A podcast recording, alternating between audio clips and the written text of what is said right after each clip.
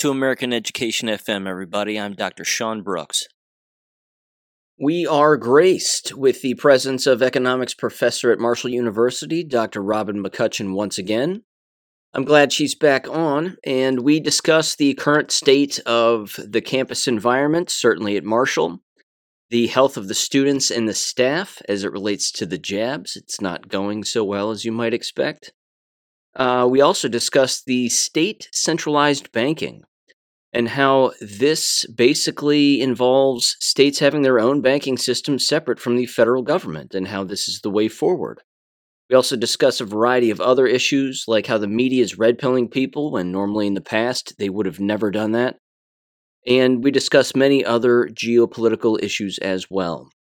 So give this a listen, and I'll catch you on Monday. Take care the other day, I did my usual recon of driving around Miami University's campus on Monday at about high noon, and uh, I counted 150 students walking around.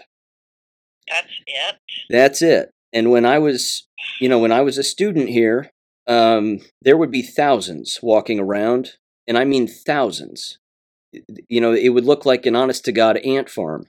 Buses, mm-hmm. pi- buses picking up students students packed into the into the bus stops, packed onto the buses. It is an absolute ghost town. Our campuses as well. And since you mentioned it the last time we talked, I've made a conscientious effort of um, looking down the diag to see how many students are out and about because we have our student center sort of mid campus on one side of the block and that's where all the that's where all the food uh, kiosks are, and they've got a nice cafeteria there. And when I when I'm looking down campus at 11 o'clock or 11:30 in the morning, or even 1:30 in the afternoon, there's not very many people there. And yesterday was a gorgeous day. I mean, students were talking in my class about skipping class for the afternoon so they could go outside and so I made an I made a point of being out there about 1:30 in the afternoon, and there were maybe a couple dozen students. It, it, the campus is empty. I don't know where the students are. Yep. But it's uh, it's it's very vacant on mm-hmm. college campuses when the weather gets warm you know exactly what you're going to see there's going to be dudes out in the front of their houses throwing a football girls are going to be getting yep. some sun people are going to be walking around the whole thing not the case no and where my building is i'm on the corner of hal greer and fifth avenue which is the far southwestern corner of campus and if i look west down fifth avenue all of the frat houses are it's frat house road down that way. There's nobody out. No one. And they should they should be out there, like you said, tossing a football, playing out on the ground, playing some soccer. There's nobody there. I don't know where they are. How on earth are they and by they I mean the university officials, how are they justifying the absence? I don't know. I, I, I don't know because I've not inquired. So I can't say that they actually know that there aren't a lot of students on campus. And our new president is so new to campus that I don't think I don't think it would hit him between the eyeballs when he looks out his window because I think his window overlooks the inner diag of campus, which is more like a park area. I don't think he, it would hit him that there's not a lot of students out there. I mean, they've got to be talking to each other about it. They have to. Just the basic eyeball test. Yeah, I don't know, but I can tell you. Um, let's see. This is week eight. Week eight of, of of the semester, and for the last four weeks, I have had student after student after student email me. You know, I'm terribly sick. I've been sick for weeks. I'm going to the doctor. I'll bring you an excuse and I can, I in fact, I said to my husband, not a, not a week ago, I said I can I can stand in the front of class and I can almost nail with 100% accuracy which students have been vaccinated twice, boosted twice, and so forth. And I'll give you an, an example. Just happened this week. Um, one of the students in my 400 level class, she she looked ill. Her her face, the the pallor of her skin was just gray. It, it she looked like she was death wormed over. And I just got an email from her yesterday saying you know, sorry I'm not in class. I'm I'm real sick. I've been sick for weeks. I don't know what's wrong. I'm going to the doctor. And I know for a fact because she told me that both of her parents work at the university hospital system and they've both been vaxxed a couple times and boosted a couple times. So I'm pretty sure she is too. If nothing else, even if not boosted, she's sharing spike proteins with them. This is it's it's it's bad and um, we've we've already I've been counting the people who from on campus who have died, and and since January a year ago, we've had six uh, faculty or staff pass away suddenly. Young people. The last guy was right before Christmas, and he was only 43. Heart attack. No, I'm sorry, it wasn't heart attack. It was cancer. Wow. Stage four, appeared suddenly, guy's gone. Same thing with one of our secretaries. Um, her cancer showed up in May last year. So last year would have been 2022. So she was jabbed twice and boosted at least once. Stage four liver cancer, she lasted six months, maybe the cancer diagnosis too i mean it's it's really amplified you know these individuals yeah. go in they're diagnosed with stage 3 stage 4 weeks to months later they're dead yeah well and our um our campus healthcare insurance company is jacking up the premiums by 25% 25% nobody's making lots of money over there so these these uh, anybody who has their insurance is really going to be really going to be sucking some lemons. Edward Dowd just came out. He's he's got a new book out. I don't remember the title of it. I haven't purchased it yet. But where where he has been analyzing the Social Security mortality data, and he's been um, looking at the data that the Society of Actuaries is gathering, and they now have four complete quarters of excess death rates in the 40, 50, and 60 percent. And it's not going down. So this is all cause mortality. It's not from COVID. And it started up, like Ed said, it started showing up in quarter three of 2021, right around the, that was when um, OneAmerica Insurance um, came out in January 2022, early January 2022, and said, hey, we've got this 40% excess death rate, and we don't know why. They thought it was because nobody, you know, they, they didn't have enough jabs.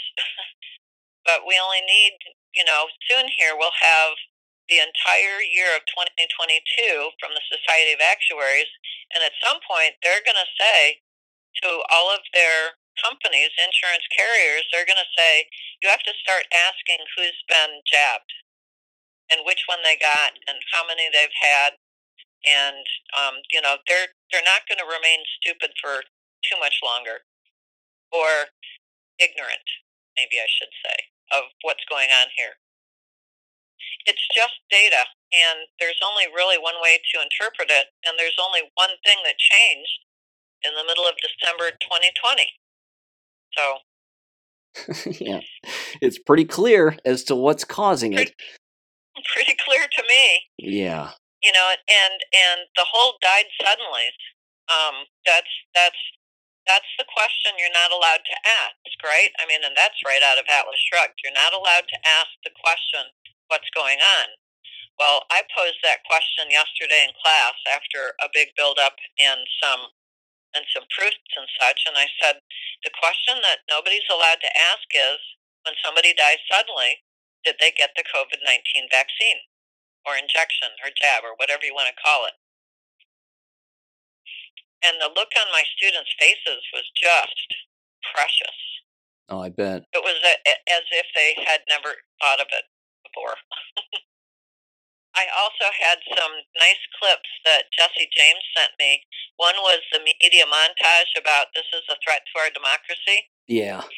And and he sent me another one that he had done way back in the beginning. I think it was episode three, where he goes through the smart technology, S M A R T, and um, and I wove those two clips into my lecture.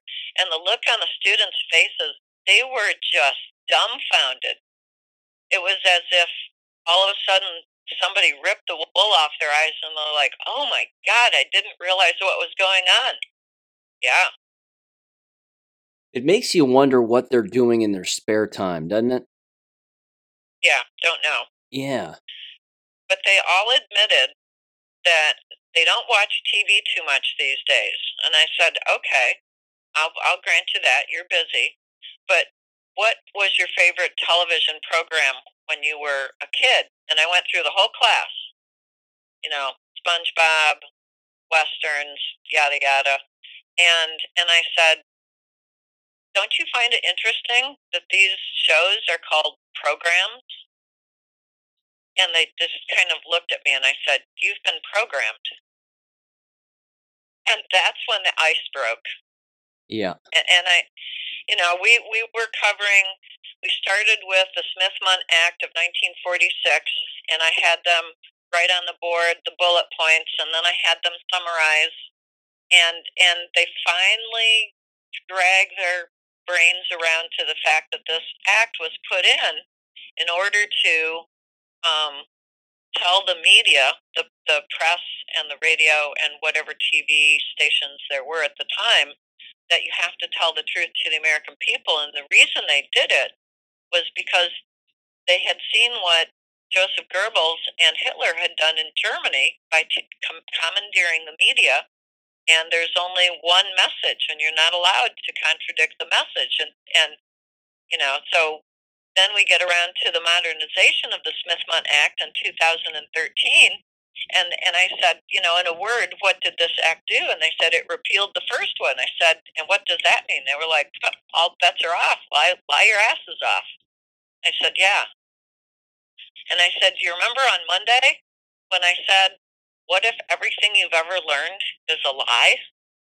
And they're they're kind of frowning at me. I said, who's been controlling who's been controlling the media for the last ten years? And they, and and the dawning look on their face was like, oh my God. I said, not just the media, but education too. All those school books, yeah, them too. Yeah. What if everything you've ever learned was a lie? It's controlled by somebody else, what you've been consuming. And that's why it's so hard for you to understand what's going on today because if you're if you're even consuming a little bit of the media, this this programming, this brainwashing is still going on inside in between your ears, inside your head. Probably going to butcher this, but I, yeah, I think it was the ph- uh, uh, philosopher Seneca when he said something like "leisure without study is death."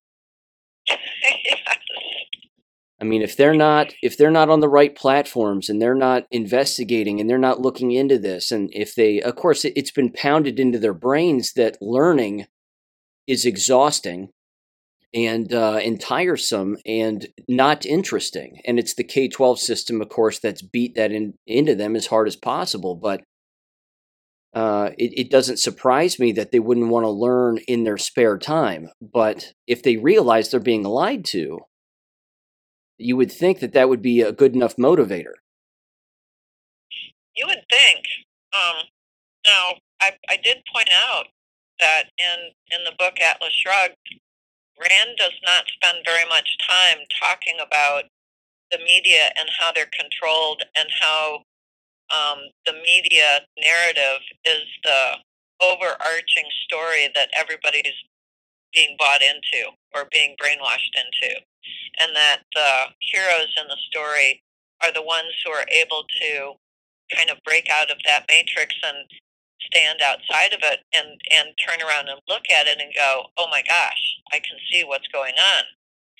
But these students are still very much tied to the matrix, and it's um, it's like Morpheus said. These people are so connected to the matrix. They're so inured to what's going on that they would fight you to stay connected to the matrix. Yep.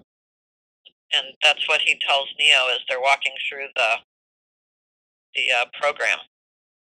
So, you know, it's a it's a it's an uphill battle, and every semester, you know, I sort of at the beginning of the semester, I have to kind of gird my loins and go, okay, it's a new class. I have to start right back over at the beginning, and um, and I've been really blessed these last several years that the world has thrown me so many really great, timely examples. Um, so it, it's still it's never an easy thing to break through the programming but if i can get them just asking questions that's that's a step in the right direction. Agreed.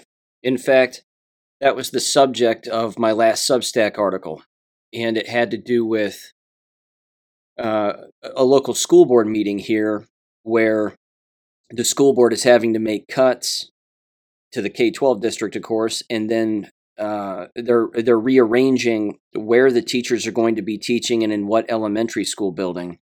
And in that board meeting, you hear the wails of you know the the public and and the parents and the people allegedly representing the teachers and they're saying you know we can't do this. This is going to impact everybody's mental and emotional health in particular children. How are they going to get over this? And i mean they're screaming and yelling.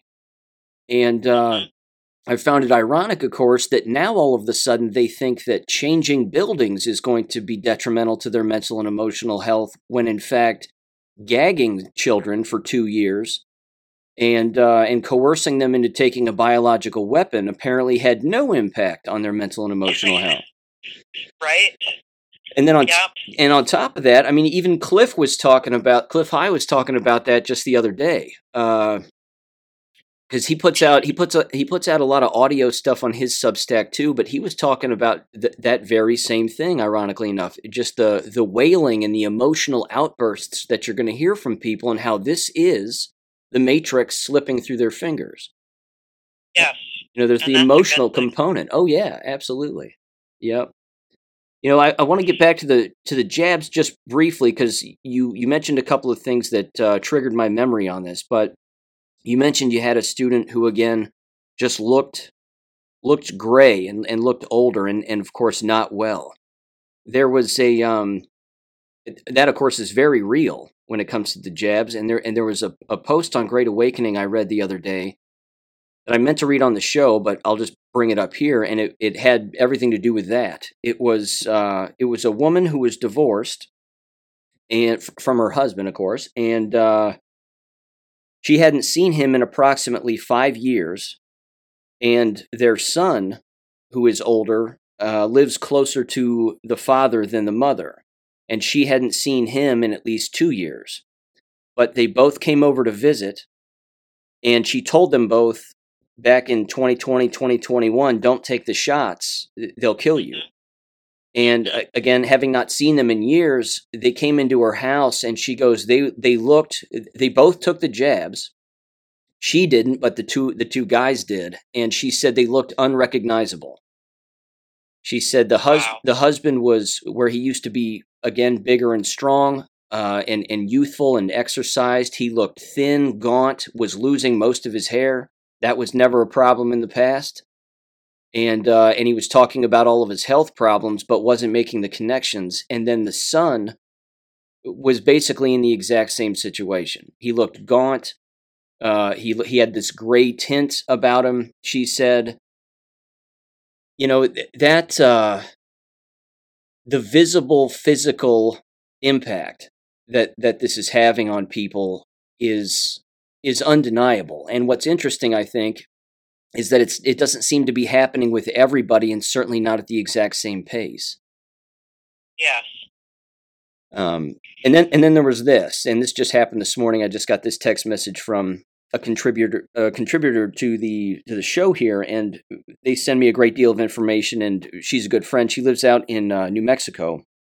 She said that her nephew, who is in I believe elementary school, uh, who is not jabbed, was in the nurse's office, and the nurse called the ambulance for her for her nephew because of an irregular heart rate.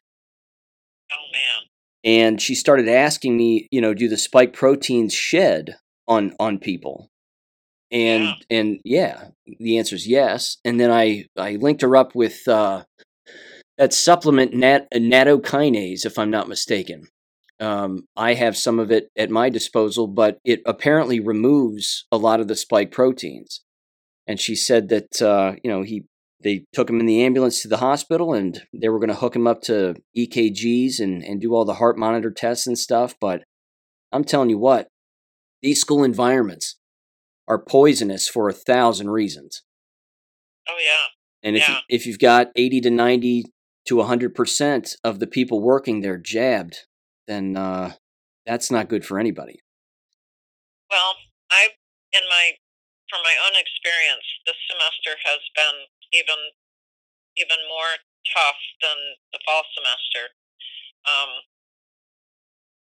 and within a day of the semester starting, um, let's see, after the first day, I again had a bloody nose, and I was, and, and I knew I just knew in my heart that it was because I had I had left my office door open, and there were a lot of people coming and going down the hallway, and in my imagination, I could just see the the uh, clouds of spike proteins, and um, so I increased I increased uh, the N-acetylcysteine. I doubled it, and I take it morning and night now, whereas before I was just taking it in the morning. And I um I doubled up on my ivermectin. And um I changed where I stand in my in my last class because that's the one where the, the classroom is the most is the smallest and I realized that I was standing next to people who were jabbed. So I changed my location where I was standing in the classroom and I left the classroom door open to get some airflow in there. Hopefully, you know, I'm standing not in front of the door, I'm standing on the opposite side of the door, so hopefully the spike proteins are headed out to the hallway away from me. But um, if I, if the people around this girl who's very sickly, if they also are jabbed, and all of them look bad, they just look unhealthy. Um, it's it's an it's a dangerous place for anybody, jabbed or not. So I don't know. I think that um, I think that what we're going to see in the coming months and years is more disease, more death, more destruction, just more. And you know, we just have to be we have to be on our toes. We have to be always um, proactive about keeping our own selves healthy and staying away from people who are jabbed as much as possible. And that's hard to do if you have to teach face to face and you have no other option. It's not going to get any easier or any better. Not for a little while, anyway. You know, it, it's interesting too that you mentioned the the proximity thing. I think the I- I have I have no evidence basically that that the spike proteins and everything travel in the air, so to speak. But I I'm certain it's electromagnetism. You know that if you're if you're next to someone whose immune system is irregular or even amplified in a negative way, of course, our our own immune systems, even the unjabbed, we make spike proteins.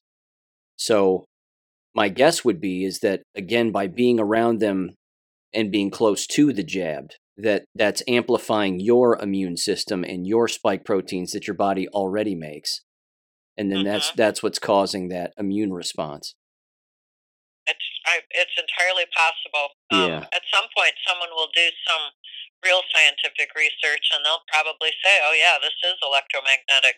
But I can tell you that the first three weeks of class, I was standing in very close proximity to where this young woman was sitting.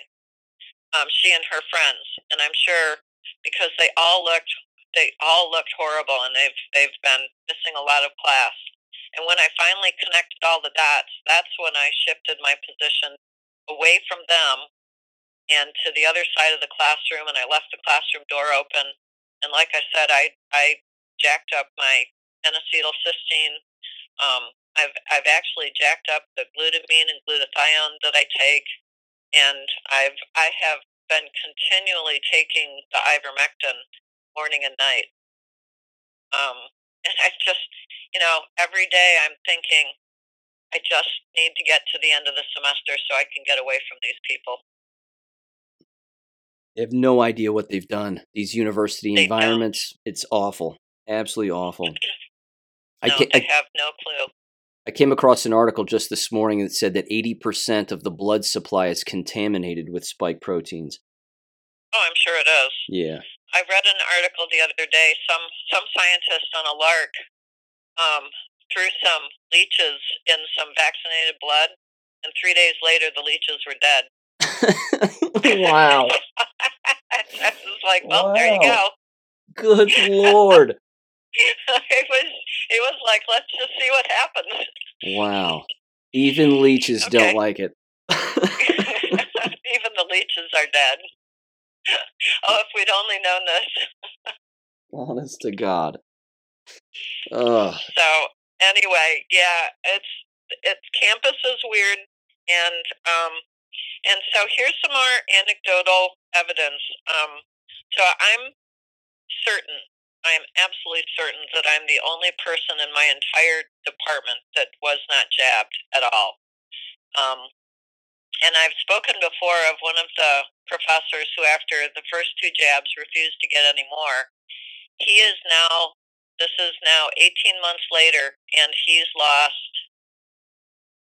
Uh, he's lost a. He looks gaunt, and that's tough for him to do because his complexion is very dark, so it's sort of a grayish, dark grayish color. Right. There's no, there's no lift in his feet. There's no light in his eyes. Um, he's on campus very little. He looks ill. He, he, he, there's no other way to put it. Um, we, we've we've we've had in our department we've had people who are young who have um, bone diseases that they shouldn't have, and they're jabbed. Um, we have a we have a young woman in our in our department who's I know she's at least twice jabbed, and she has um, can can I say she she has reproductive problems, Sure. Yep.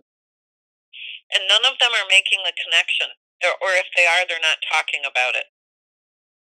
I still have colleagues, older colleagues. In fact, there's one who was um, spearheading the march towards um, forcing the university president to mandate the jab. I fought back really hard, and that went away. Um, the man who's spearheading it from our college is still wearing a mask, and he also is looking quite gaunt and very gray, and that's difficult for him because he's a dark, dark. He's got dark complected skin, Right. and um, and I found myself just feeling sorry for these people. They have no idea that they've killed themselves. They just don't know. You know, we, we we've talked about this before, but I, given the fact that we are where we are now, let me let me ask this again. Where do you see I mean, it's basically like an interview question, sort of. You know, where do you see yourself in five years? But where where do you where where do you see Marshall University in five years? Oh man, that's a tough one. Um, I'm still trying to wrap my head around what are they going to do when 50% of the faculty population is either dead or dying. How are they going to replace them? You know, um, I don't think anybody's making the connections yet, and um, I'm not. I'm not sure where Marshall University is going to be. They did not mandate the jab, so I don't think that. Um, I don't think that anybody can go after them uh, financially. And the only reason they didn't mandate the jab is because I put up such a hissy fit and basically told the president and the chief counsel, if you do this, I'm going to sue you. And I will have grounds to sue you. Um, so I don't know if anybody can go after them because they didn't mandate the jab. They just, you know, encouraged and blackmailed and extorted everybody to get it. Um, but I don't know. I mean, take a look at uh, WVU, West Virginia University. They did mandate the jab. Now, can you imagine some some lawyer shark out there sniffs around, smells a billion dollars sitting up at WVU and goes after it, puts them out of business? And by default, Marshall University is the university left. I don't know. Um, how can they stay? Fi- as how can they stay financially afloat with no students? I, I, that's that's another good question. A lot of our I, I, there's a big push to put a lot of our degree programs as a total online program so that they can reach out across the world and get more students from across the world. Um, I, I don't know if that's going to work. I, I, I really don't know. Amazing. yeah, I just I don't have any answers because it's tough for me to look into my crystal ball and wave the clouds away and get and get anything that looks like it might be realistic. Um, and as far as where I see my own self in five years, I'm I'm looking for a side door. Yeah. That's, you know, I'm I'm I'm kind of edging my way around the room, trying to stay away from the spike protein clouds, and I'm I'm looking for an exit door where I can kind of sneak out and um, you know save myself because uh, you know there's just there you can't get in the way of the herd that's going off the cliff, and and you you just can't save some people and obviously I couldn't save very many. I know I saved a few because I had a janitor who consulted with me in the fall of, let's see, trying to think, I think it was the fall of 2021, where he was trying to, he heard me talking to students about how to fight back, so he consulted with me about how to fight his K through 12 school board. And I, I told him about the Bonds for the Win website. So he went and did all his research and threw it against his school board and won. And then he took his all of his kids out of the public school system, and he's got them now in other private schools. That he's he's really glad he did that. And and he thanked me the other day. He said, "Thank you for all of that information." He said, "You know, we got our we got our kids unmasked. We got them in good schools. None of us are jabbed. He said, "I'm really feeling hopeful." So you know, there's one family and That's their great. descendants. That's great. So yeah, I mean, you know, there's these tiny little victories, but you can't save everyone. And you know, when they when the the stupidest smart people in the world look at you and laugh and say, you know, you you've got to get this experimental jab because I say so. And I said, no, thank you. I don't need to, and you can't make me. And they're the ones who are now suffering. Yeah. Bet you're not. I, and I can I can just absolutely bet that they haven't connected the dots. Especially when the insurance company that insures everyone on campus the health insurance company comes around this year and says, "Oh, by the way, starting in July, your premiums are going to go up 25%." Well, I can imagine why because they've had hundreds of people now using using up all of their insurance. You know, at what point are they going to say, "Wait a minute, did you get jabbed? How many times? When did you get? Which one did you get? What batch was it? Oh, we're we're not going to cover you for all of these all of these all cause diseases because we know the jab is you know the impetus for all of these adverse effects It's long COVID. right right not, Oh. not fade yeah. vaccine induced AIDS. No, no, not that. It's the variants. Not that. That's right. Unbelievable. Ah, yeah. So you know, I I don't have I don't have any answers. I'm just looking around to see what will what can I do to save my own self at this point because I can't save I can't save the university. I can't save um, anyone else. I can only save myself at this point. Yep. Well, I'll tell you what. In this, know? in that same vein, let me ask you this then, and and uh, mm-hmm. and we can we can discuss this a little if you're interested. The World Health Organization, of course, and their pandemic treaty, which I'm sure you're familiar with. Uh, you know, they of course are meeting this week and ratifying this uh, totalitarian, whatever you want to call it.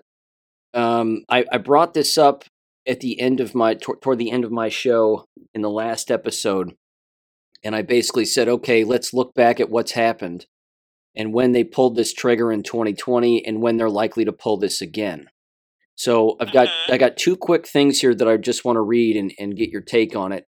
One of them, of course, is directly from the World Health Organization and uh, on their website, and it says the following: It says the zero draft will be considered by the WHO member states and relevant stakeholders at INB4 on the 27th of February through the 3rd of March of 2023. It says the INB5 on 3 through 6th of April 2023. And then it says this it says the INB will submit its outcomes for consideration by the 77th World Health Assembly in 2024 with a progress report on the 76th, 76th World Health Assembly in 2023.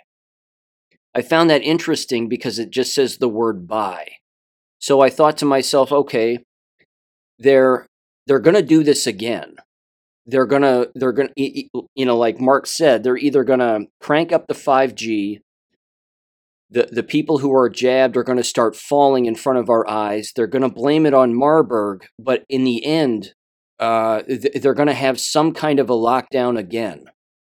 Which means that the schools of course will all fall in line and do what they're told by the county health departments because of this thing that's going around. And then i came across this and this is an actual job application in the UK. Uh, and it is t- the job application position is titled Vaccine Supply Operations Lead from the UK Health Secretary Agency, or I'm sorry, Security Agency. And it says to apply for the position before uh, Tuesday, the 14th of February of this year. It has the salary there, anywhere from 49,000 to $62,000 a year. Here's the summary of the job position it says the Vaccines and Countermeasures Response Department is part of the National Infection Service Directorate. It is concerned with the procurement, sorry, this is a little blurry, uh, procurement and supply of vaccines for the immunization program which is capitalized, and the national stockpiles vaccine agreements and storage and distribution requirements for pandemic flu preparedness and emergency response planning. This includes the budget management and financial accounting in relation to these arrangements. Down at the bottom of this description, just to for the for the sake of brevity here, it says uh, the role of the vaccine supply operations lead is a new post to support the operations, providing accurate and timely reports for the rain- for a range of stakeholders during what is expected to be the UK's largest vaccination program, which will be delivered at place at pace rather, and will be a key ministerial priority says the role will be directly responsible for the daily operational management of all COVID related products. Uh, something their timely distribution across the UK, Crown dependencies, and overseas territories. I interpret that as forced vaccination. Yeah, absolutely. Well, look, we we know the cabal is intent on um, taking over the world, right? So this is not a terribly big surprise that they're going to continue forward. They don't have any other direction they can go. They, they, they can't back up because they've been exposed. Every day the light shines brighter upon them and certain people in their organizations across countries or within countries. And so, you know, they're just going to try and push it through, like the WHO agreement that supposedly Biden signed. Well, if that's a treaty, doesn't the House and Senate have to approve it? My whole take on it was that uh, be- because they pulled this card in 2020 and everybody just did what they were told, including government, then of course we already have a world government. So, you know, Constitution be damned. I think as far as they're concerned, they don't care because we've already seen that they don't care.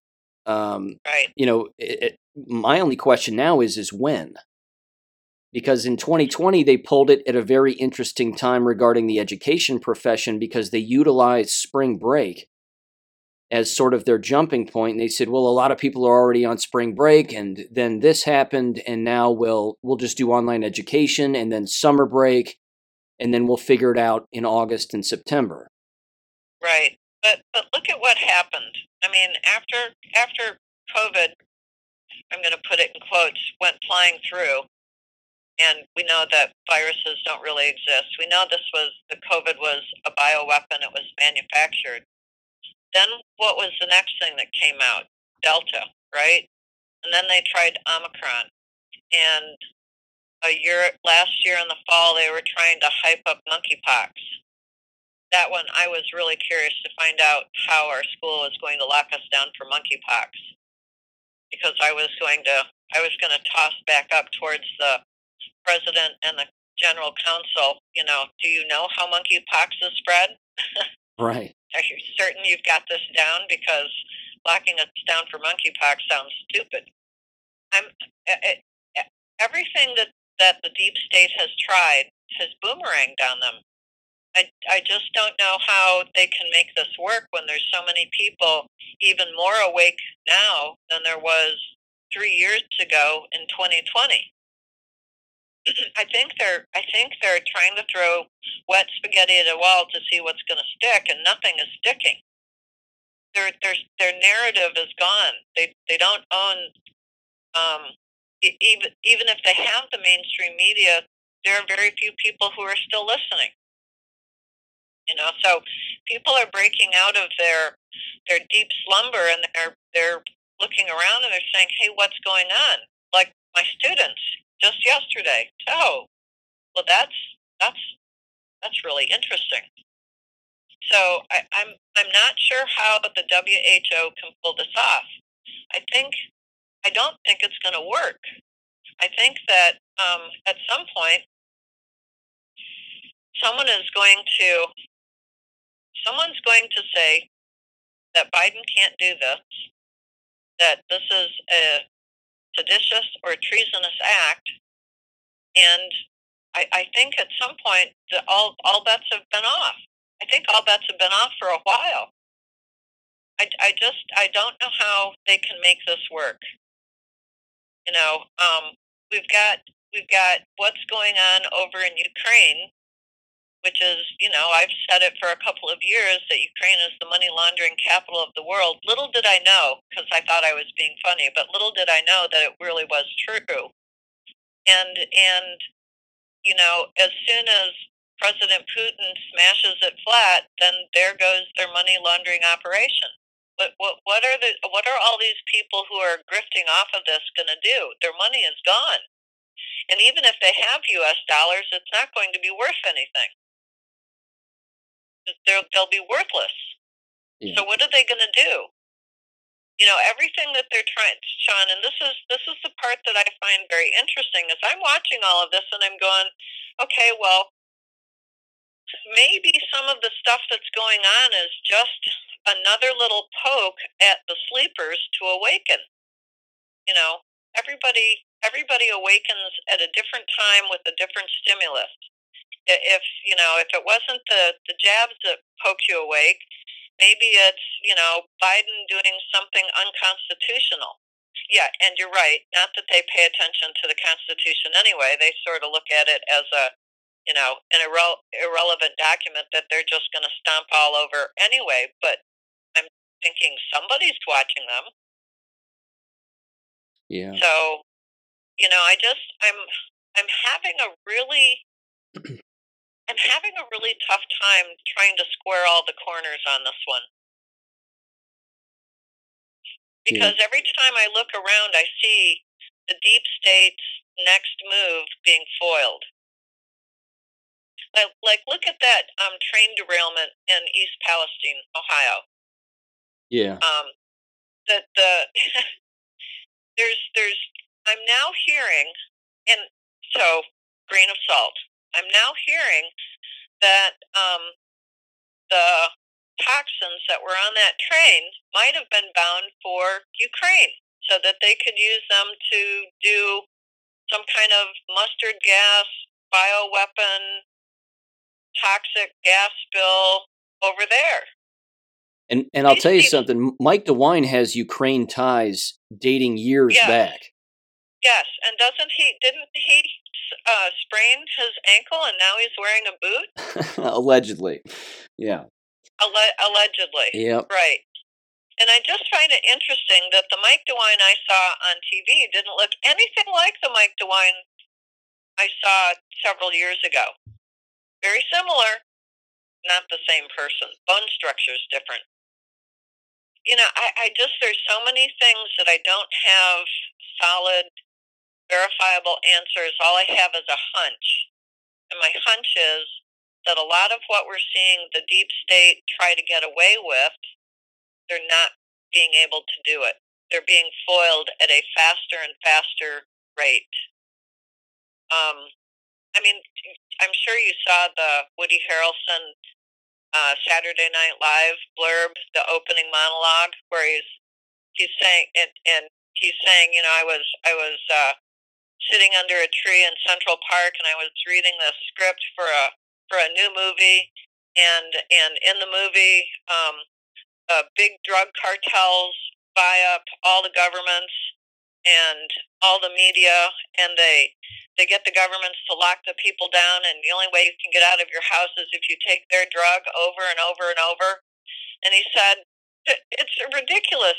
I'm paraphrasing. It's it's ridiculous. Who would believe it? I threw the script away. Well, by Sunday morning, the media is slamming him for being a COVID nineteen conspiracy theorist.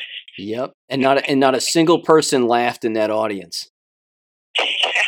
I mean, he was stepping, he was taking a red pill, cramming it into their mouth, and then stepping on it. And there was absolutely nothing that they could do to escape it.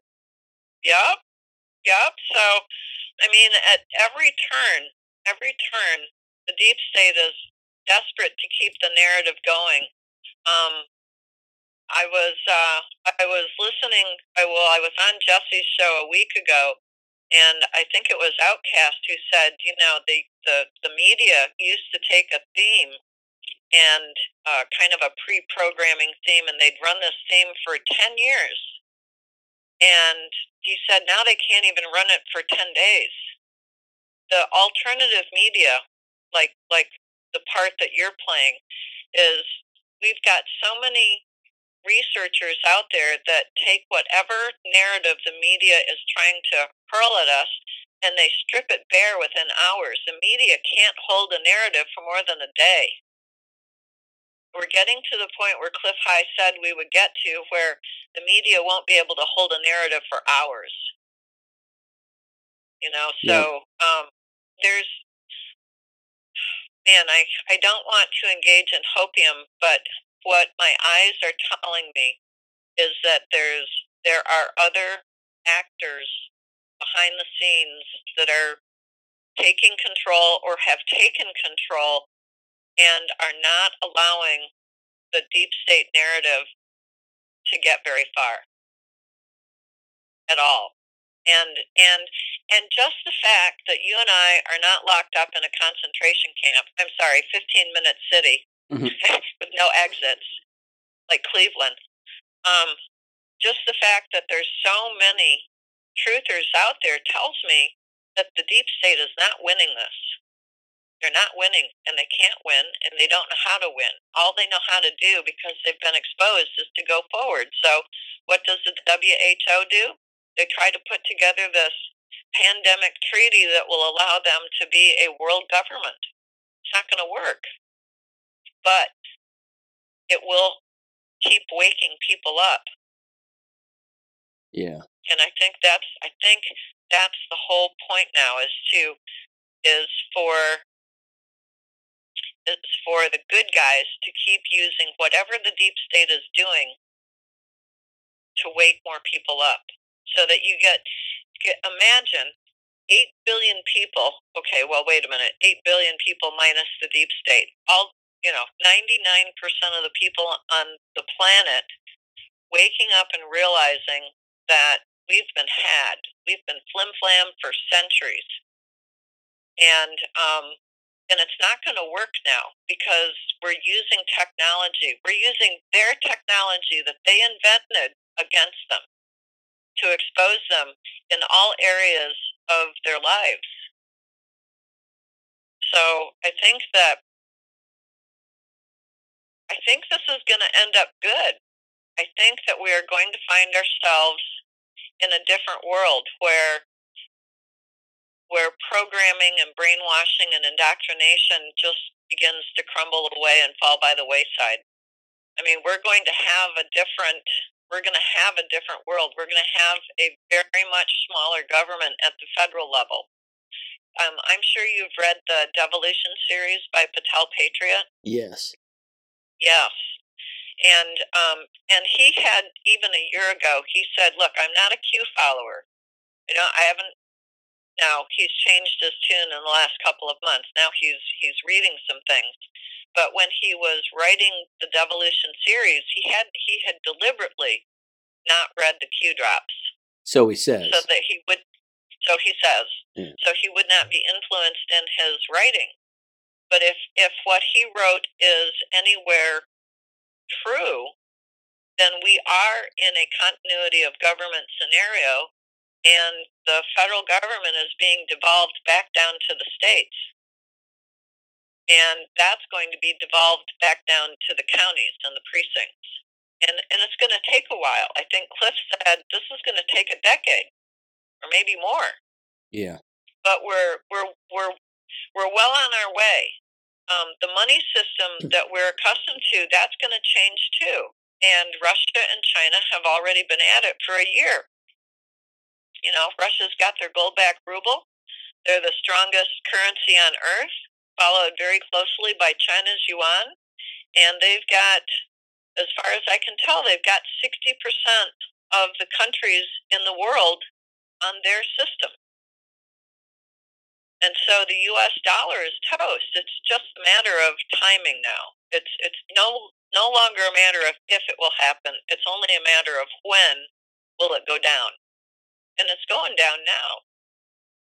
Um, so you know all the countries that are that are trying to still use the U.S. dollar as the world's reserve currency are are being faced with the fact that that U.S. dollar is buying less and less.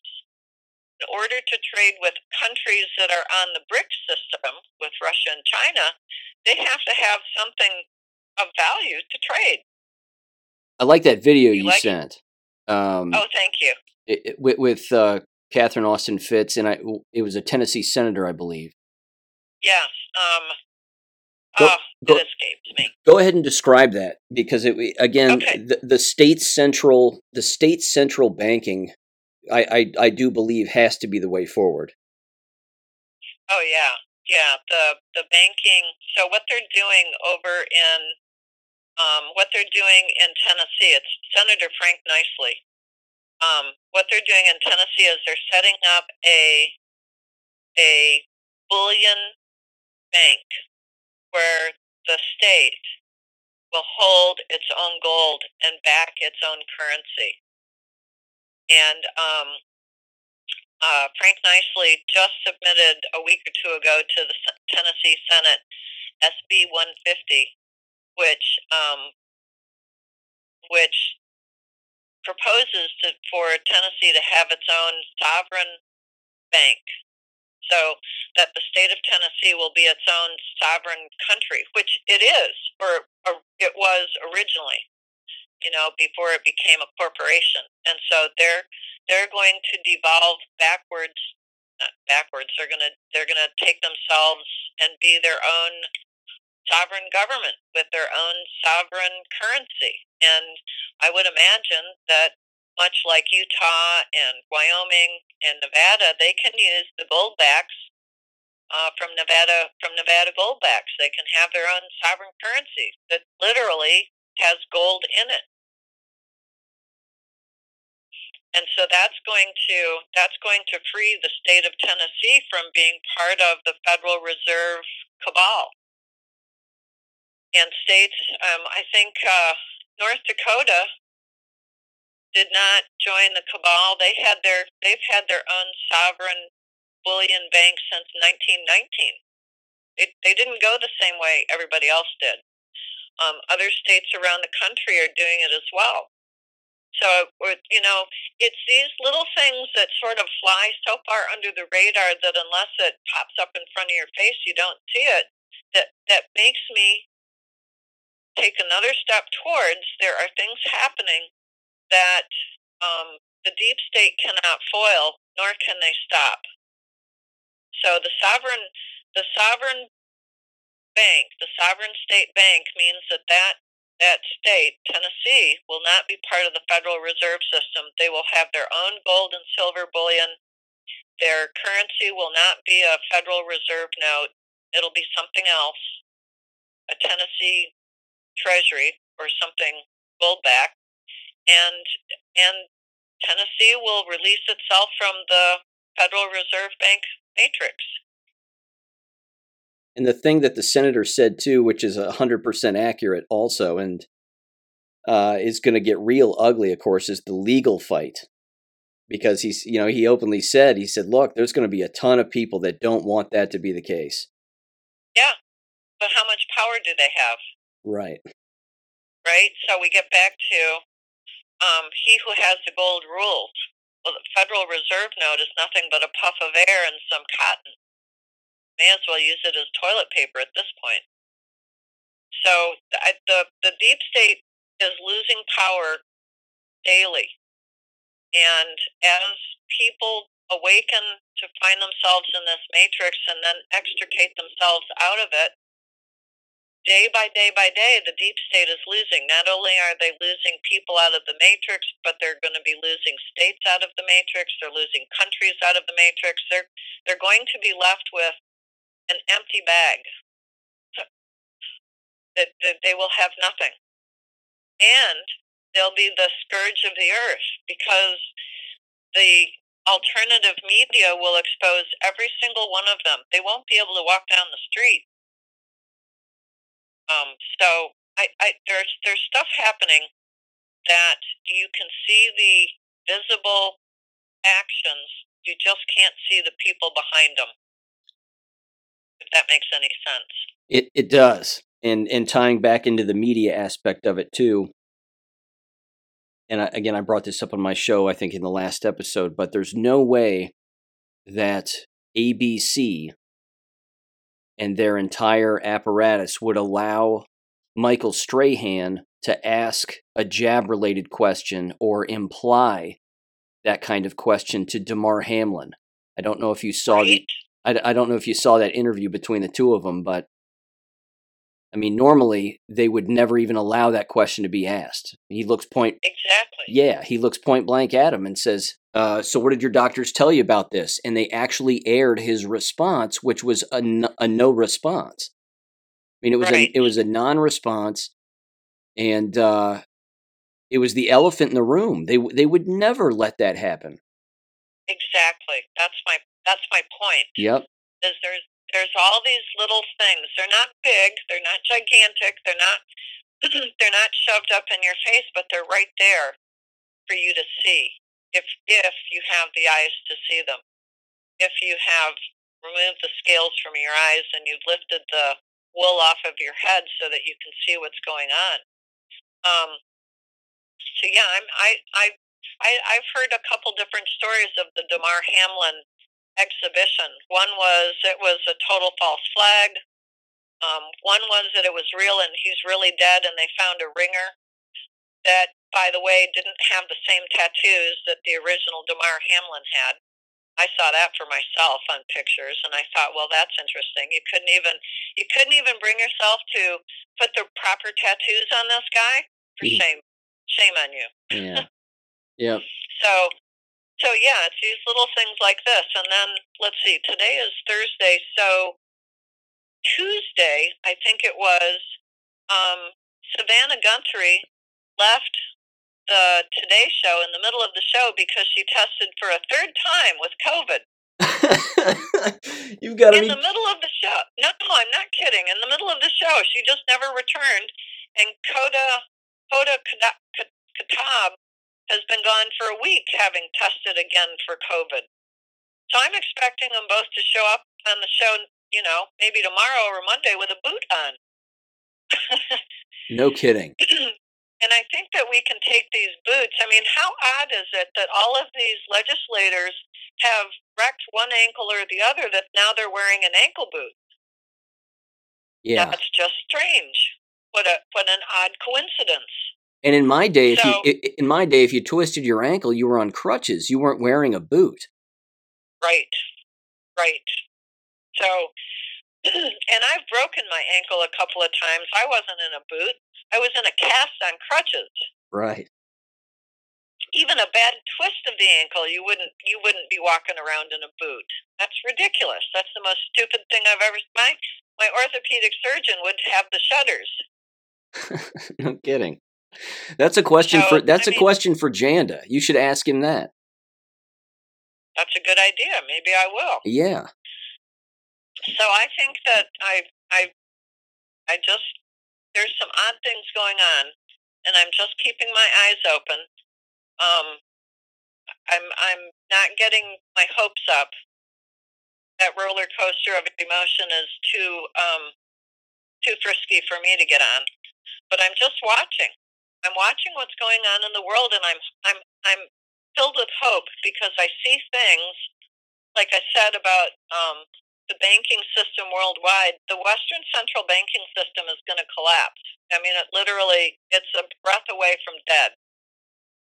And and isn't it odd that um, President Putin spent, I don't know, five or six months tiptoeing his way through Ukraine? He could he could have overrun the country in six weeks, I know. You know, you know that, that's but one he of the, didn't. I know. That's one of the things that I just I, I think is absolutely hilarious to anybody who's actually believing what's on their television regarding all of that. Ukraine Right. is I mean Ukraine is the thumb of the entire body that is Russia. I mean, just from a geographic standpoint, like you said, they could wipe them off the face of the planet if they Oh. really wanted to. wouldn't have taken them. it wouldn't have taken them a whole year but but you know but what did what did the um the uh defense ministry from russia do? They tiptoed their way through ukraine. They invaded every single biolab there. They collected all the material and now they can prove that the us government has been funding all these bioweapons labs over in ukraine. They can prove it. They have proved it. Yep. so, um, you know, and now, and for what did we hear for a year? We heard the mainstream media saying, yeah, Ukraine's got this. And I looked at that and I went, you guys are living on fantasy land. Ukraine doesn't got this. Ukraine is doomed. Russia's going to go in there and they're going to get rid of all the bioweapons labs. They've got all the evidence that the U.S. was doing this and probably other countries from the Five Eyes. And they're going to prove to the world, the world's people, not the world, not the governments from all the countries that the deep state has invaded, but they're going to prove to the people of the world just how evil this deep state is and what their plans were for the the um, genocide of the world, and and the ha- and and that's going to come out too. So, you know, at the at the end of it, Ukraine will be no more. The the actor Zelensky I, I don't know if the real Zelensky is still alive, but the actor is, you know, now he comes out yesterday and he says to the United States, well, you're going to have to send your sons and daughters to die with us. And I'm thinking, you can shove that one right up your Ukrainian butt. Yeah. I'm trying to, you know. That's... No, I, I sat, no, we're not doing that. Yeah. But again, if that's what needs to be said to wake up another five dozen people out of their deep slumber, then that's what the actor is going to say. Uh, how about this one? Biden yesterday, or the let's see, yesterday's Wednesday. So Tuesday, Biden comes out and says, "Yeah, my nurse whispered things in my ear that I know she never learned at nursing school." What? yeah. Yep, You he's know, a, he's a sexual predator, ladies and gentlemen. Every day every Yeah. day clown world is displayed for us to laugh at and i think that some of these things that are that normally would would have me shaking in my boots i'm just laughing at it because i'm thinking you guys are on crack Yeah. Hunter's defense team is now infighting and fighting within themselves and someone said um, they they read off the title of the article and it was like Hunter's defense legal team is cracking up and I'm thinking maybe they're on crack. yeah. So I mean there's just I think there's enough things out there to amuse you if you look at it as entertainment and the exposure of the the invisible enemy as President Trump would call it so that everybody can see it because once everyone in the world sees how these evil demon tainted demon tainted SOBs are they're going to turn around and they're not going to ever entertain that kind of person being in their community ever again for generations.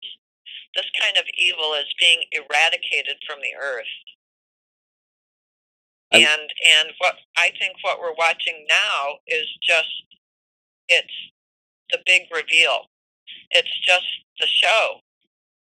Um, it's to show everyone it's to show everyone what Trump and the White Hats always knew was there. But you can't fight it unless you reveal it to the world. The only way you can fight this entity, these these people who are so evil, is to reveal their identities and all of their plans to everyone in the world, and that's exactly what's happening, and that's good. You brought up an excellent example on Jesse's show about, you know, you were describing the the pyramid and the all-seeing eye and you said basically if you if you remove a level below the all-seeing eye, then everybody below that is basically just running around like a chicken with their heads cut off. And what have we seen? Exactly. What have what have we? So I think, and and I I use the example of the all-seeing eye as being Satan, but whoever's Sure. controlling it, right?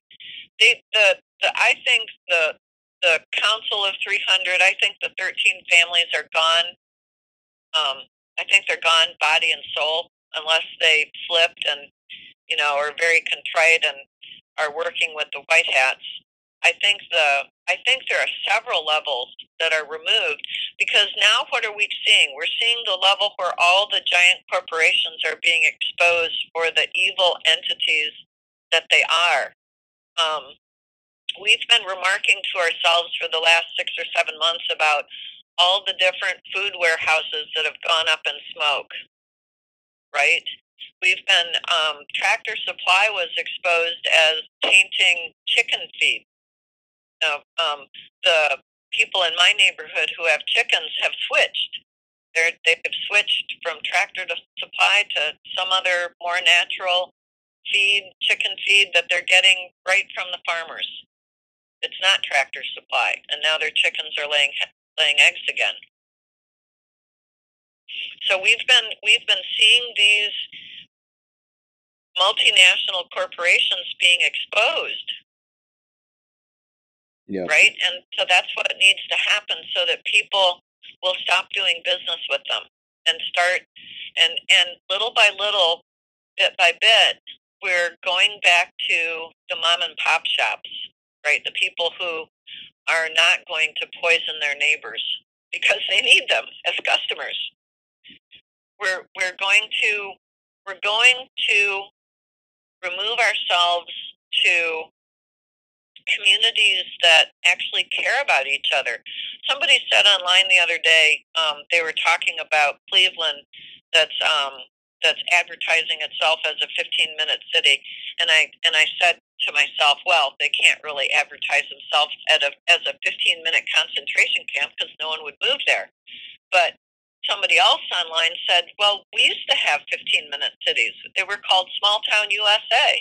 right right? Yeah. I mean, I grew up in a small town USA. You could you could walk down to the grocery store, you know, on the way is the post office. Everything was within walking distance, but there were no there weren't any walls and nothing depended on your credit score, your ESG score. And um and that's, you know, when we decentralize the big cities, that's what we're gonna we're gonna go back to the small towns. Know, um, also something else that I found interesting is that um, Florida is now going after every single one of its universities, its state-funded universities, to have them have the university give them a line item of how they're spending their diversity, equity, and inclusion money. And then I think I'm pretty sure the next step is just to say we're not going to fund that companies left and right are firing their diversity, equity, and inclusion staff.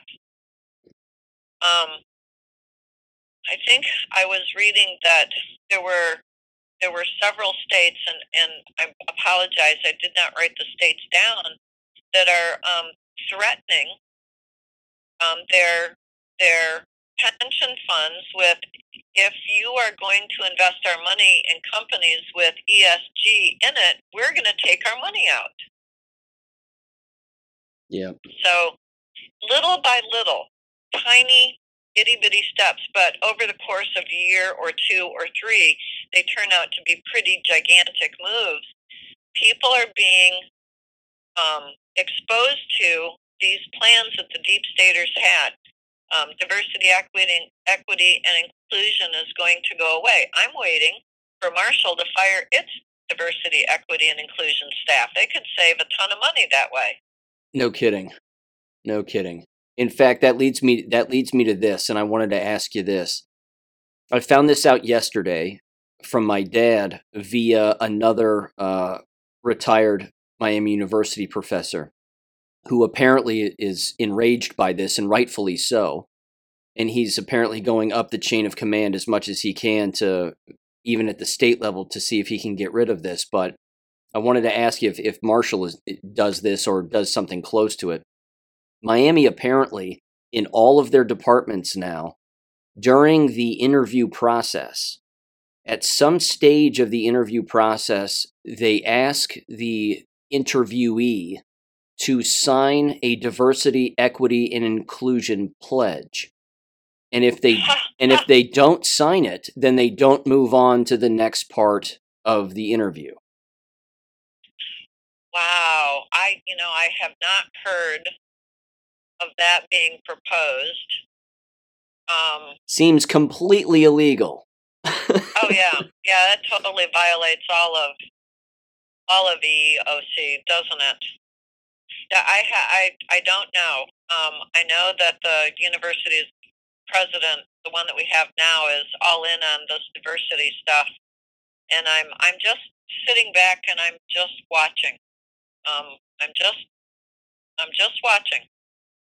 Um, I I I mean, they want to make sure that the the student body is diverse. Well, that's a little hard to do if you get 85% of your students from the five counties around Huntington, West Virginia.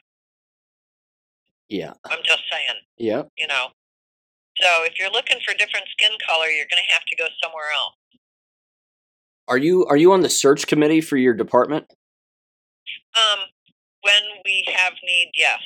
We, we haven't had the last bunch of people that we hired came in in 2018, and that was pre the big DEI push.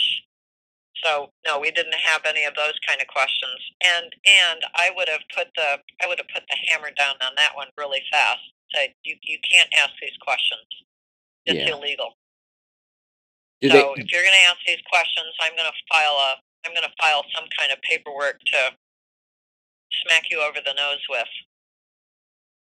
do you know if they even have them uh, have new employees in any department? And again, maybe uh, there's an email here just to inquire, but do they have any any new hires engage in some kind of like? I'm just thinking back to when I was an adjunct for a blink of an eye, but I, you know, I had to watch a, a PowerPoint presentation and then sign off on this PowerPoint presentation that was basically a diversity, equity, and inclusion thing, and that was like ten years ago. Oh wow. I I don't know. Um, I'm not sure what the I'm not sure what they're doing. I'm, I mean, when I was hired, there was no PowerPoint presentation, and um, and if they had, I probably would have looked at them and said, "You can't ask these questions. It's Yeah. illegal."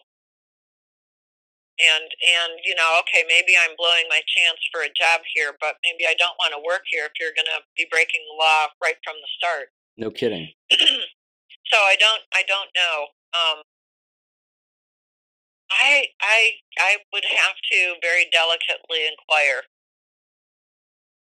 but I, I and I don't want to say I don't think so because you know I could be wrong. Yeah. So that's I'll keep my eyeballs open. Yeah. I, again, I know that Marshall and Miami are no longer in the same conference, so they may not do particular things the same way anymore. But uh, yeah, th- th- this this campus has has gone straight to hell. I mean, there's no there's no other way to put it.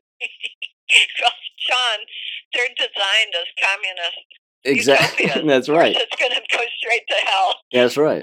That's the only path that it can go. That's right. And I say, I say, let them collapse. Yep. Um, I just read, where was it? I was reading about a um, Christian school that embraced the LGBTQ community in um, December of 20. When did they do this? 2021. And um, and they've lost all their funding. They lost the schools that supported them, and they've lost their donor base, and now they're they've got to shut their doors. And there you have it. 14 months later. So I mean, you know, this uh, the whole critical race theory. That's the the deep state has lost that one. The mama and papa bears all over the country are taking back their school boards. They're taking back their their city councils. They're um, you know, it's moving up. It's it's grassroots from the from the bottom up. I I have been amused, greatly amused, that the state of West Virginia is now trying to advertise in Ohio, Kentucky, and um, Pennsylvania, and some of the other surrounding states that we have a great K 12 system. Bring your students here. Well, that tells me they've lost so many students that now they're really screwed. And we've been hearing in counties that there are there are school districts that are now having to be consolidated because they've lost so many students. Exactly. That's happening more and more too. Yep. So, you know, the smart money is not paying for this crap. I'm I'm I'm waiting for it to work its way up to the universities where the donor base says, "I'm not paying for that. I'm not giving you any more money." You know, you want to fund your DEI, your critical race theory, figure it out, but I'm not I'm not paying for it. You know, the only way to kill this dragon is stop feeding it. Um, I told Dave Janda that a couple of years ago when he talked about being a big donor at Bucknell, and I said, stop giving him money. And then after they had their, um, they had somebody from Antifa there, talking in the fall of I think it was the fall of 2020, and that was it. That Dave Dave stopped all of his money going to Bucknell and talked to other big donors. And I don't I don't know how Bucknell is being funded now, but when I left there, they were looking at um, getting students with huge student loans.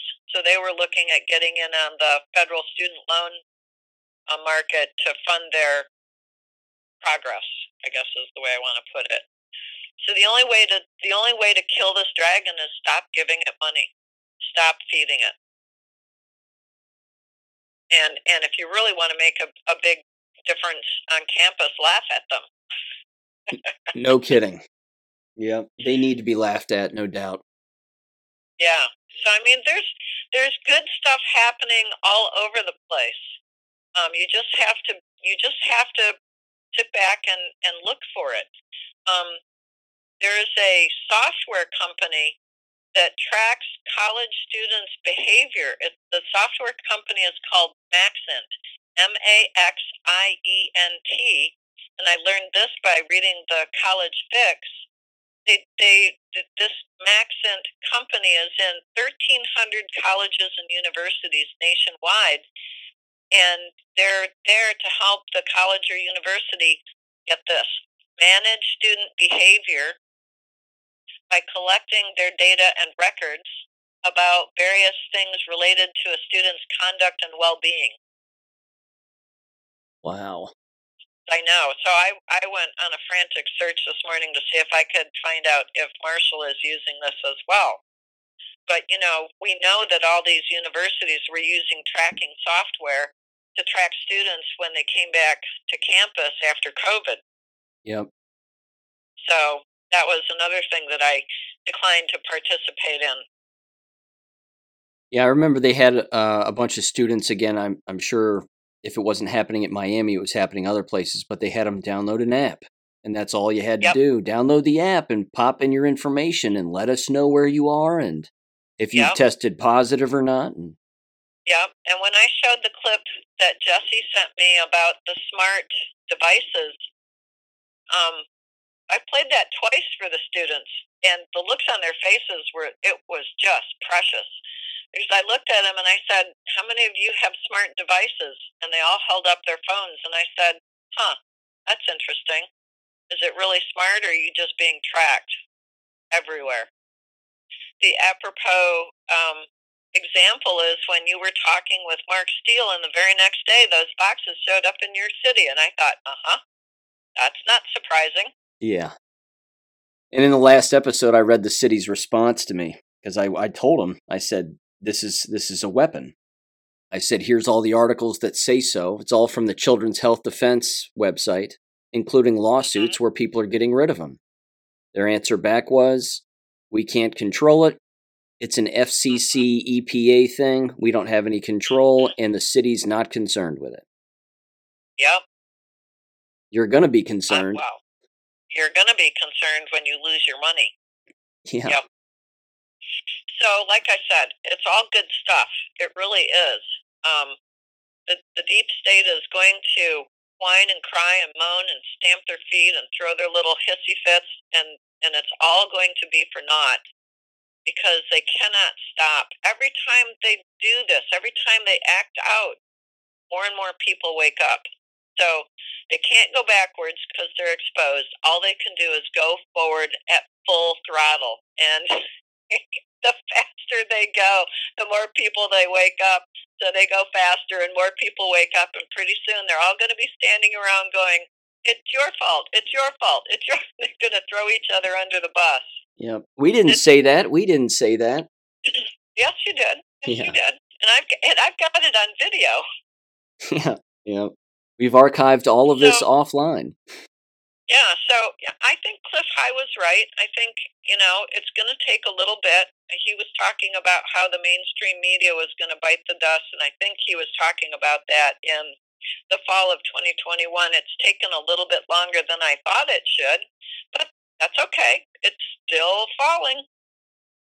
So, you know, more and more things are coming out in the open. And we're going to be finding out that it was the uh, Department of Defense that actually manufactured the vaccines because we've already found out that the um, I think it was in court proceedings, and uh, forgive me, I don't remember the lawyer who was prosecuting Pfizer, but Pfizer said we didn't do it. We we didn't commit fraud.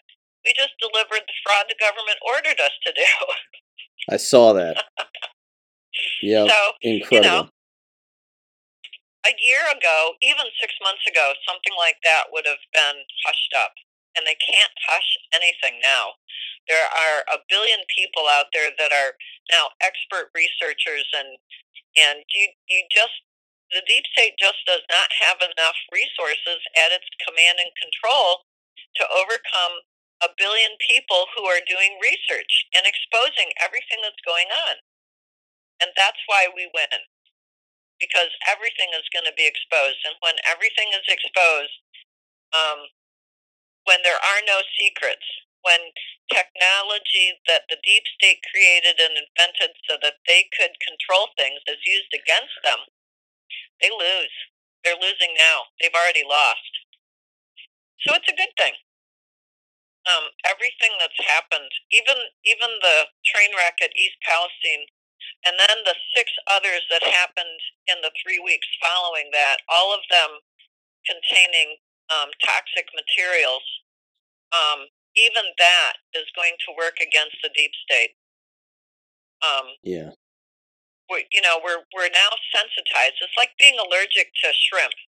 You know, you, you you think you can eat the shrimp, you eat the shrimp, you get you get hives and you get real sick. Well, now you're you're going to be real particular about not eating shrimp. So we're all sensitized now, or a lot of us are we're well sensitized, and other people are getting the same allergic reaction to the deep state, and it, you can't stop it. Once this this this avalanche is coming down the hill, and you you know the smart ones are out of the way, but I I don't think there's very many smart people in the deep state.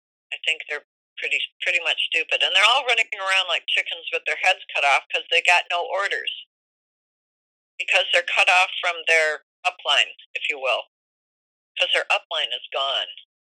Yep. I agree with you. The devil is reckless. Well, he is arrogant, and, you know, they sow the seeds of their own destruction every single time.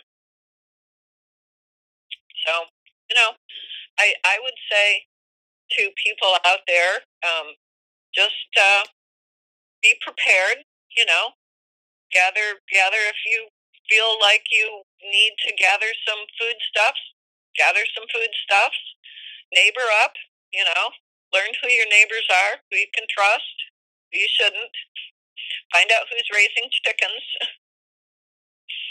make trade deals, and and you know, be of good cheer because I th- I think personally, I think God's got this.